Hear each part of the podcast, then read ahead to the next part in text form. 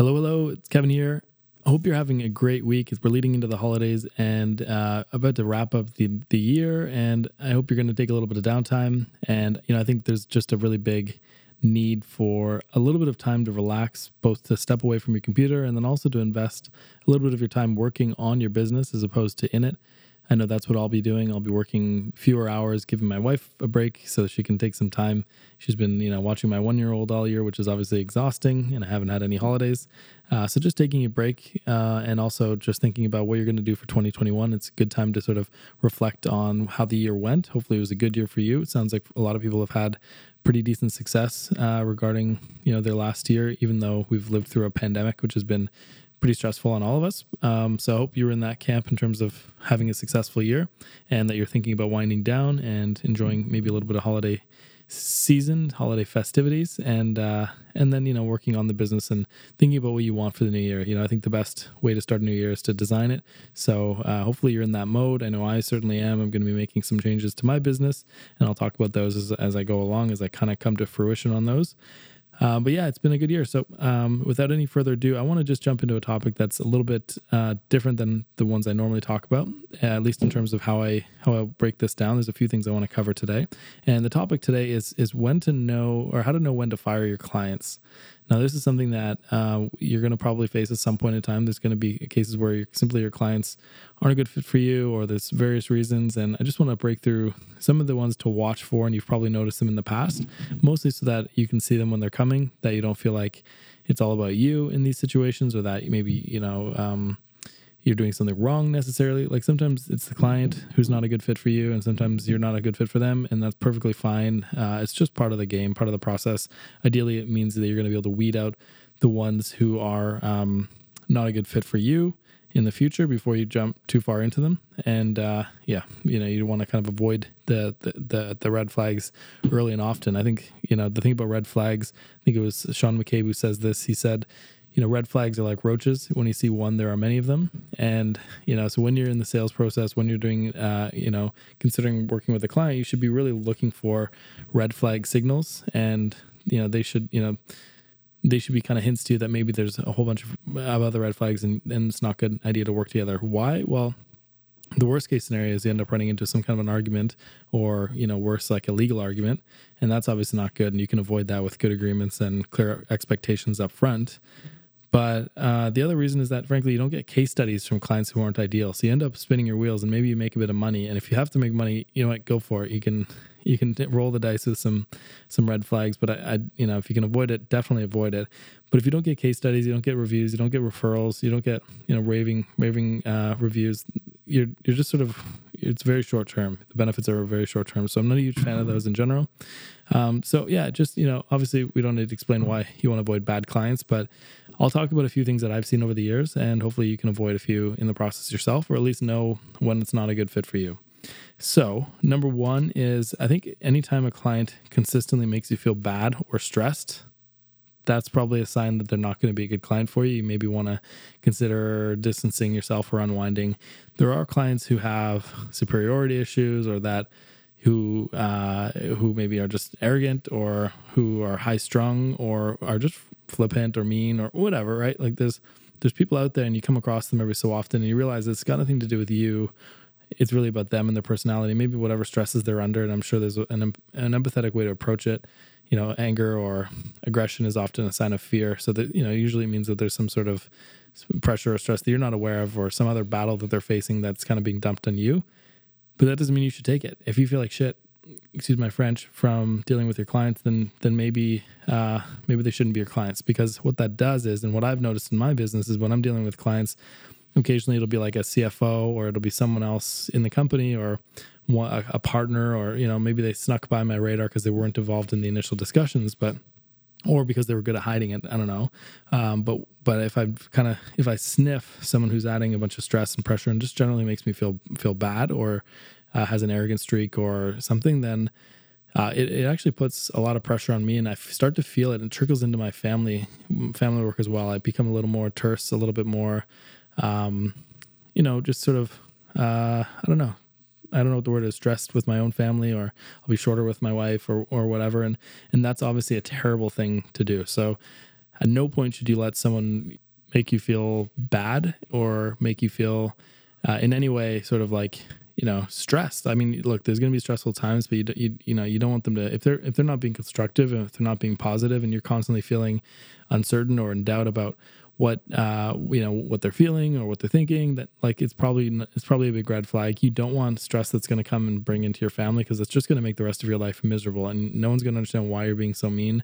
Uh, at least you know that's been my experience and i've noticed it before when i'm under a lot of stress because someone in a client side is being uh, just mean or rude, then uh, it ends up affecting the rest of my business and the rest of my life. So I just don't want it. Their money is no good here, as they say. So that's the first one. If someone makes you feel bad or stressed, you know, occasionally you're going to have run-ins, but if they're confrontational or if they're short or if they don't communicate well or if they're condescending, you know, that's one of the biggest pet peeves that I have is arrogance and condescension uh, but you know, if, if, if that's kind of their their vibe, or just for whatever reason, if for whatever reason you feel really like bad, it's a signal that you maybe want to move on to other clients. It's going to help you feel so much better, so much more energy to do more work uh, with other people. So that's the first thing to look for.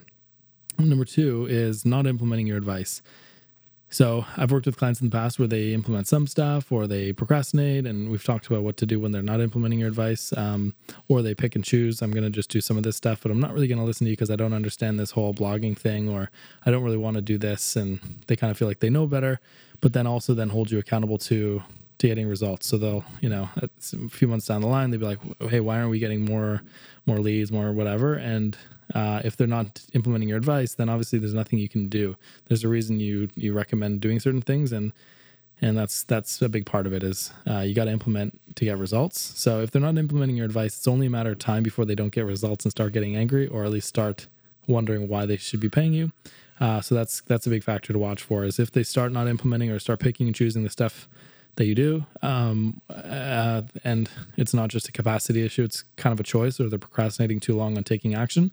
That's a big red flag. You should try to pause that as quickly as you can and say, hey, if we don't implement these advice, I, I can't get you results, or at least I don't know how to do it without doing these things. Do you think there's still scope to work together, or do you think that we're wasting each other's time? Because that's I'd rather not waste each other's time. I'd rather nip that in the bud because it does create resentment later on if they don't get results and they're not implementing. Then they start to wonder what they're paying for. Yada yada yada. So watch for that that thing that they're not implementing your advice.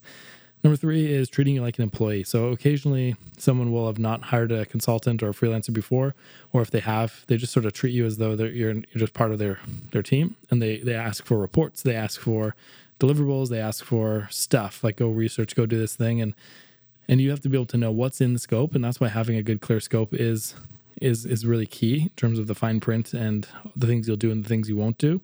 Um, occasionally they'll treat you like a you know like i had one one person uh, a long time ago cfo of a company goes i want you to basically report on the pay per click ads every week and even if i don't read it even if i don't understand it i know that you have have, have analyzed it because you've reported on it and you've given me your assessment and analysis every single week. And I was like, that's that's not what I do, and we hire good people so that we don't have to micromanage them, and I'm not going to get micromanaging with with the suppliers, but you're welcome welcome to, but it's not something I'm going to do. Especially, I'm not going to create uh, you know a bunch of needless reports and you know paperwork for nothing because that's ultimately what it would amount to after a little bit of time. So I had to push back, and eventually I parted ways with that client because this particular CFO was uh, he checked a lot of the red flag boxes, made me feel stressed. Uh, anyway, questioned everything, you know, wanted arbitrary reports, wanted more micromanagement, uh, had arrogance, you know, all those kind of things I've just mentioned. Uh, so you just watch for that. Anyways, it's, it's part of the game, but you just want to keep an eye out for that. So if they're treating you like an employee, well, you're not an employee. So what does that mean? You get to work whenever you want, wherever you want. You use your own tools. Um, your job is really to get results. Like their their job is not to. You can't you can't treat people like an employee. It ends up becoming an employee relationship, and there's all kinds of legal rules around that. So you just need to be able to say, yeah, I'll do this, and here's when I'll do it for you. Um, if clients are constantly saying, I need this by tomorrow, I need this by Wednesday, and that's sort of the relationship you have, you're turning into an employee and that's not going to work. It's your job to set the speed, set the parameters, set the timelines for what you're going to do. So just watch for when they treat you like an employee because you're not one and just manage that. And sometimes they'll say, sometimes they'll say, Hey, yeah, like, um, you know, how many hours did you, did it take for you to do this task? That kind of stuff. That just doesn't fly. So I don't know uh, how to deal with that other than try to watch for that from the beginning. And if if you find yourself in that situation, just just manage expectations. Create you know know what your vision is for a great client relationship, and explain, hey, this is how I work. I don't get back to you right away, or I don't don't always do things the next day or the, or the same day, or you know I don't just produce deliverables on demand. We have to decide on what we want, and usually they come in a monthly cadence, and you're responsible for them, and I'm responsible to help you make them, whatever the case is. But uh, just watch for those employee red flags because you're not an employee, and there's a big reason you're not. So don't become one. The the next number number four would be expecting results too quickly or uh, not investing adequate resources to get to get those results. So sometimes clients will be like, "Hey, we've been working together for four months, and I don't have, I'm not seeing an ROI. I'm not seeing more leads. Yada yada yada." Meanwhile, they haven't invested either enough money up front or during your engagement, or they've or they have been neglecting their marketing for a long time before that. And that's a very common thing. I'll work with clients sometimes where they maybe they've neglected, maybe they don't have a marketing manager and they've basically done nothing for years and years and years. In which case, really, it's my job to manage that expectation. Say, hey, we're kind of at a standing stop here. Like, in order to really do, do marketing, you need to build awareness. You need to build, um, you know, you need to get in all the places. You need to have a really good infrastructure, good experience, good value proposition. You need to kind of, you need to invest, right? It's it's it's like your health. You you can eat all salads for a month, it's not going to make you healthy. You know, you can go running on a treadmill and eating salads for a month, and that's not going to make you healthy either. So it really, you know, requires that investment over time and managing that things take time. That you have to get into people's minds with your message and let it sit there and resonate and, you know, show up often and, you know, frequency and follow up. And there's all kinds of things that go on in marketing that, that just take time. Plus there's the buying cycle. Sometimes people will become aware of you in June and want to buy with you in December. But if you're not showing up that entire time, uh, or if you didn't show up in June and now it's December, then you're obviously not going to get those clients. So there's a lot of consideration phases that goes on. People become aware of you and then buy when they're ready. So it's not always like you know a matter of hitting people right right at the moment at the bottom of the funnel where they're ready to kind of purchase. It's about capturing people's attention at various funnel st- stages of the the buying cycle, if you will, and then waiting until they're kind of matured and, and nurturing those relationships through your marketing. So not not expecting results or not investing enough resources. So sometimes clients will tell me, "Hey, I want to grow by five million dollars this year," but they're like, "Well, we've got a fifty thousand dollar budget," and I'll be like, "That's not reality. Like, if it were easy to get that high of an ROI, then, geez, like, you, like, I mean, you could just, I don't know." It's like there's no stock returns that are that high in, in the market in the world. And this is business and you have to kind of invest and it takes time and then it compounds and that's the way marketing works. So if you want to grow by $5 million maybe you should grow by $1 million and then compound that and compound, compound that momentum and, and build up your systems and structures and infrastructure and your, your data and everything else and your brand and then get you know get those results over time. But if you or if you want to accelerate that and you want to grow by say $5 million a year we need a commensurate investment. And if if like if you're currently a five million dollar business, you want to double, well then, geez, we need to invest like I don't know, fifty or hundred percent of your marketing budget into marketing and do some extraordinary uh, feats.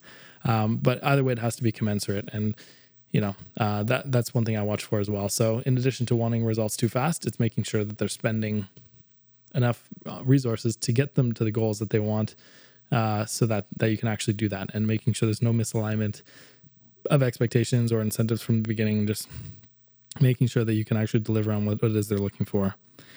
Number six, um, I think the other one is kind of like maybe related to uh, what I talked about in terms of being an employee or, or you know, in general, kind of uh, confrontational or just sort of just bad vibes. One would be like if the client makes you do a dog and pony show, you know, every so often, like, hey, show me what you're doing, explain everything to me from scratch, create a big explanation, show me a roadmap, like rewrite all the strategy and all the plan that we're talking about, rewrite it all down for me because I just want to look at it and print it off. Like, you know, any kind of extraordinary sort of re explain, show me the whole world again kind of process is just not going to fly. So, you know, you shouldn't have to repeat yourself over and over again. Yes, there's going to be a lot of that in your engagements, but if they want you to produce long form, like I had one client who was like, okay, we're going to pause for December, but we also want you to create a uh, a plan for the for the new year so that we know whether we're going to go forward with you, you know, for the next year and whatever else. And I was like, well, I don't I don't just do plans in a vacuum. That takes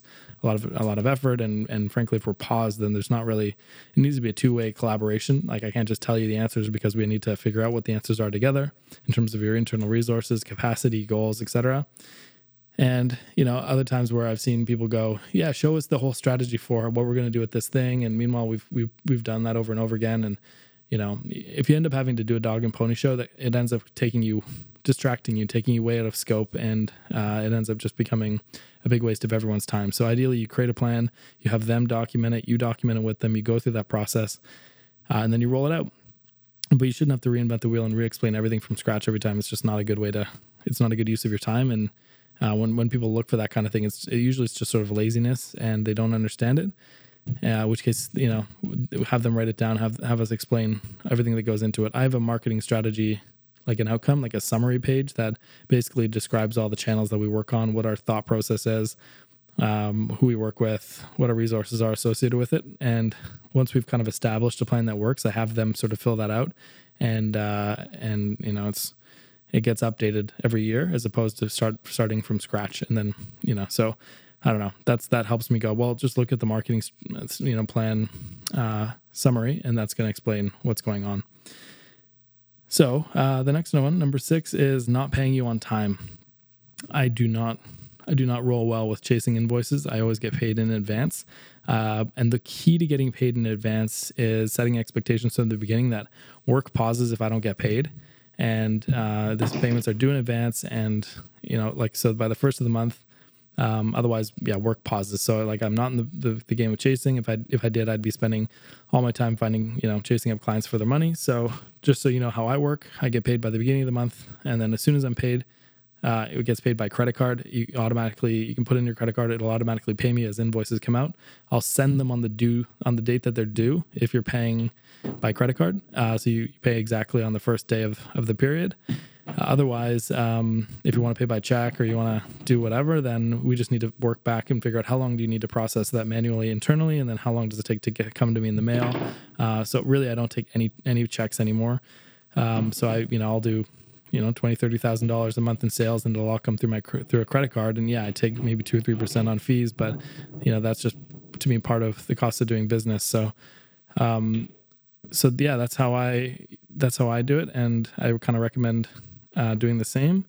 So um, yeah, if you if you find that clients are not getting you paid on time, then the the conversation that I typically have is, hey, uh, notice notice the invoices are taking a little longer to get paid.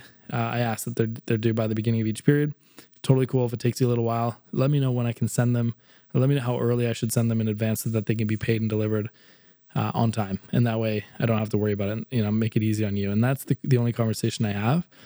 But I've also set up front very clearly, both in the in the proposal stage as well as the agreement stage, as well as the kickoff call, that that's how I work. And as long as as long as that's all good, then we're all good. And if not, then then we just stop and we just get the payments back on track because uh, it just removes a complexity that I just don't want involved. It, it be, you become a pain, you become a thorn in someone's side. So it's a huge red flag if you're not getting paid on time, and you, it's something you want to watch for um, and uh, and deal with accordingly. So that's how I do it. So rather than saying, "Hey, my invoice is due last Wednesday. When can you pay it?" I'll, I'll try. I'll try to fix the system. So I'll say, "Hey, my invoice is. Uh, I noticed the invoice is taking a couple weeks to get paid. Um, they're due in the. Just to remind you, they're due in the beginning of each month. Do would you like me to send them earlier every month so that they can get processed and paid on time? Because I know, you know, every company has internal processes that sometimes take a little bit of time to um, to pay. So I don't want to kind of, you know, I don't, that's basically it. So let me know what I can do to get those, um, to give you enough time to pay them on time. And the last number, number seven, is, is overly needy clients. So every now and then, I'm pretty lucky, even though I've got the scope of my work is that uh, I offer unlimited advice. So people can ask me between calls as much as they want. We can get on as many calls. I can join as many supplier calls as necessary. Um, but occasionally there are clients who want you to hold their hand completely and won't do anything without you directly holding their hand. And that's not a really good way to, to work with anybody. So sometimes they'll say, look, if you're not able to implement anything from scratch, uh, what you may need to do is work with a marketing like implementation person or an agency that can do a bunch of stuff for you because you know we're going to move extraordinarily extraordinarily slow if we're spending all our time working on some very fundamental and basic things that can be done by a $20, 30 dollar an hour person. So uh, just something to watch for. So if you find that clients are extraordinarily needy and can't do anything without you then usually what i do is first of all you have the option to delay how quickly you get back to them. You give yourself 24 48 hours in your contract um, and then just wait for that period of time. And that's advice that i was given when i started creating these productized services Um, but the other thing is like uh, is yeah, just just sort of saying like you know try it, get a proof of concept going, work on it, and come to me when you've reached a roadblock or or you've got a first draft done, so I can edit it and give you some feedback and keep you moving along the way. And really just kind of put the onus back on them to to try to try to get a proof of concept done, just to put anything together uh, to show you the progress they've made. If they haven't been able, to, let's say it was a landing page and they haven't been able to write it, show me your research. Show me the the reviews. Show me the the words that, that your customers are using. Do a survey. Show me where you're going. Like show me literally any effort that you've put into it and i will then reciprocate and give you a bunch of uh, assistance. But at the end of the day if, if they're overly needy and they can't implement and they're not they don't have the resources to hire someone then it just may not be right fit especially for an advisory relationship. At the end of the day that's what you're there to do. You're there to add value at a strategic level and make big strides. And if you can't do that, then that's sometimes it's just not a fit. So that's kind of those are the main ones. I think the number eight, the overall, the overall kind of big picture here is not being able to get an ROI. And you know, there's a there's an ROI window. Like marketing is an investment. So excuse me, throat's getting dry. So marketing is an investment. It takes a bit of uh, time to to recuperate that investment. As I said, you got to build awareness. You got to stay in touch with people. You got to build systems. You got to track stuff. You got to retarget. There's all kinds of stuff that needs to be done, and uh, that doesn't just happen uh, overnight. But at the same time, you'll eventually need to get an ROI. And what does that ROI look like? So, for example, let's say my fees are three thousand dollars a month, and I work with a co-working space or whatever, and there's recurring revenue elements. I know that all I need to do is sell one $3,000 a month office that would otherwise go unsold. And that recurring revenue would pay my bills over and over again. And that's just the nature of recurring revenue businesses. But you need to make a very similar business case with them. So it's not that you have to find one new office every month that would otherwise go unsold, because that would be like, you know, your ROI is already paid for. So every new office would be an extension, a double, a, you know, and then it's not just the new new revenue that comes in; it's the lifetime value of that revenue so, you know, there's a bit of an equation going on when it comes to the investment mentality behind what you do. But at the end of the day, you have to have uh, an ROI that's at least you can make a business case to work together. And if any of those other things, like they're not implementing or their business isn't big enough or, you know, they're, they're just, or the, or the product isn't good enough, like there are times where I've put together really great websites and whole marketing funnels. And at the end of the day, the product wasn't either desired enough. It was, it was too niche or too broad or, or the or the quality of the product just wasn't very good, and therefore there's no amount of marketing that's gonna that's gonna help that. So um, at the end of the day, if you're not getting an ROI, you can't get an ROI. The best thing you can do also when you're setting expectations is say, I can give you, I can give you my system and I'm specialized and I can give you my methodology and apply it and get it all set up for you. That's the best thing I can do. I can't guarantee results. Obviously, no one with any integrity can do that, but um, but uh, you know, so that's all that I can do. And at the end of the day, if you're willing to implement, you're willing to do it, you should get results. It's pretty repeatable, and we can fix the the system, if you will. Marketing is no different than like health or all these other things. If if there's a problem, you can figure out is it a sales problem, a product problem, a marketing problem, based on how many leads you're getting, close ratios, uh, et cetera, et cetera. But at the end of the day, you can't fix the product unless you're also a product expert. So uh, you know, sometimes you just can't get an ROI for your clients, and when that happens uh, it's usually just not a good fit. You know, that it's an investment, but you also need to think of the over the long term horizon. They may not recoup your fees in the first year, especially if you're expensive. That may just that and or if they're new or they're getting started. but if they have a good, you know, let's say you help them get a good strategic positioning and build out a website and messaging and, and a sales funnel, like yeah, that's going to be an asset that pays back over the next three to five years. And if they don't do that, there's a huge opportunity cost, meaning uh, by not doing it, they they lose out on opportunity that they would have had by investing in you. So and and that opportunity cost is often greater. You know, like if they try to DIY their website and positioning and it sucks, business could fail, or they could be much slower to come around to eventually coming to the right positioning, the right website, the right experience, whatever. And um, ultimately, the ROI can be calculated against opportunity costs as well as um, the long term lifetime value. But you need to know what that is. Ideally, you want there to be an immediate or very quick payback period so that they can recoup their investment in you and keep you going.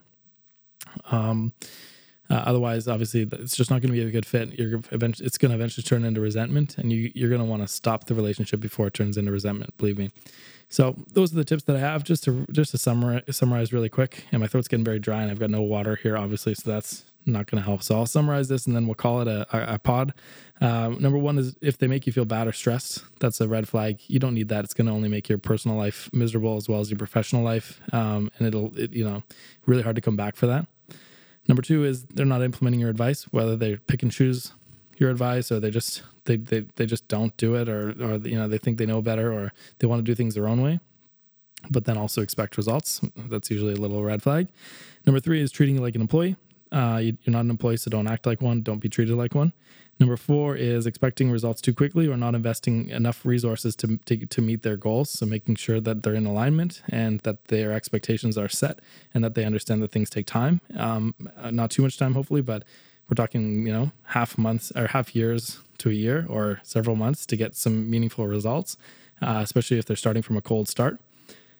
Uh, if they're confrontational or make you do a dog and pony show with every, uh, with you know, with like uh, every every month or every quarter, or every year, and they kind of act as though they've never heard of what's going on. They they need to be re-summarized uh, everything that you do and and everything that's going on, and to get you to do all this work for free, it just doesn't doesn't work very well. So uh, that's why I get them to write out their their strategy summary or their plan, uh, so that we have notes on all the different channels and all the different activities we're doing.